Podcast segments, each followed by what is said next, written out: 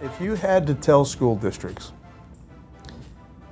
how to make it better for staff, for students, for parents, and it can be a five minute converse, a five minute response or a five second, what do you think is the first thing that they need to start doing? They need to realize it can happen to them Okay. I think that is the number one issue. No one ever thinks it can happen at their school. If you were really, really scared that this was an imminent thing that could happen, a shooting could happen, I think they would react differently. I think they would make sure those doors were locked.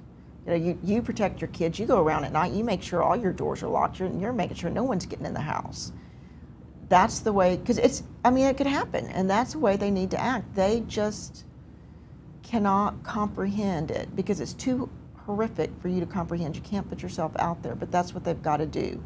They have got to act as if that shooter is on their doorstep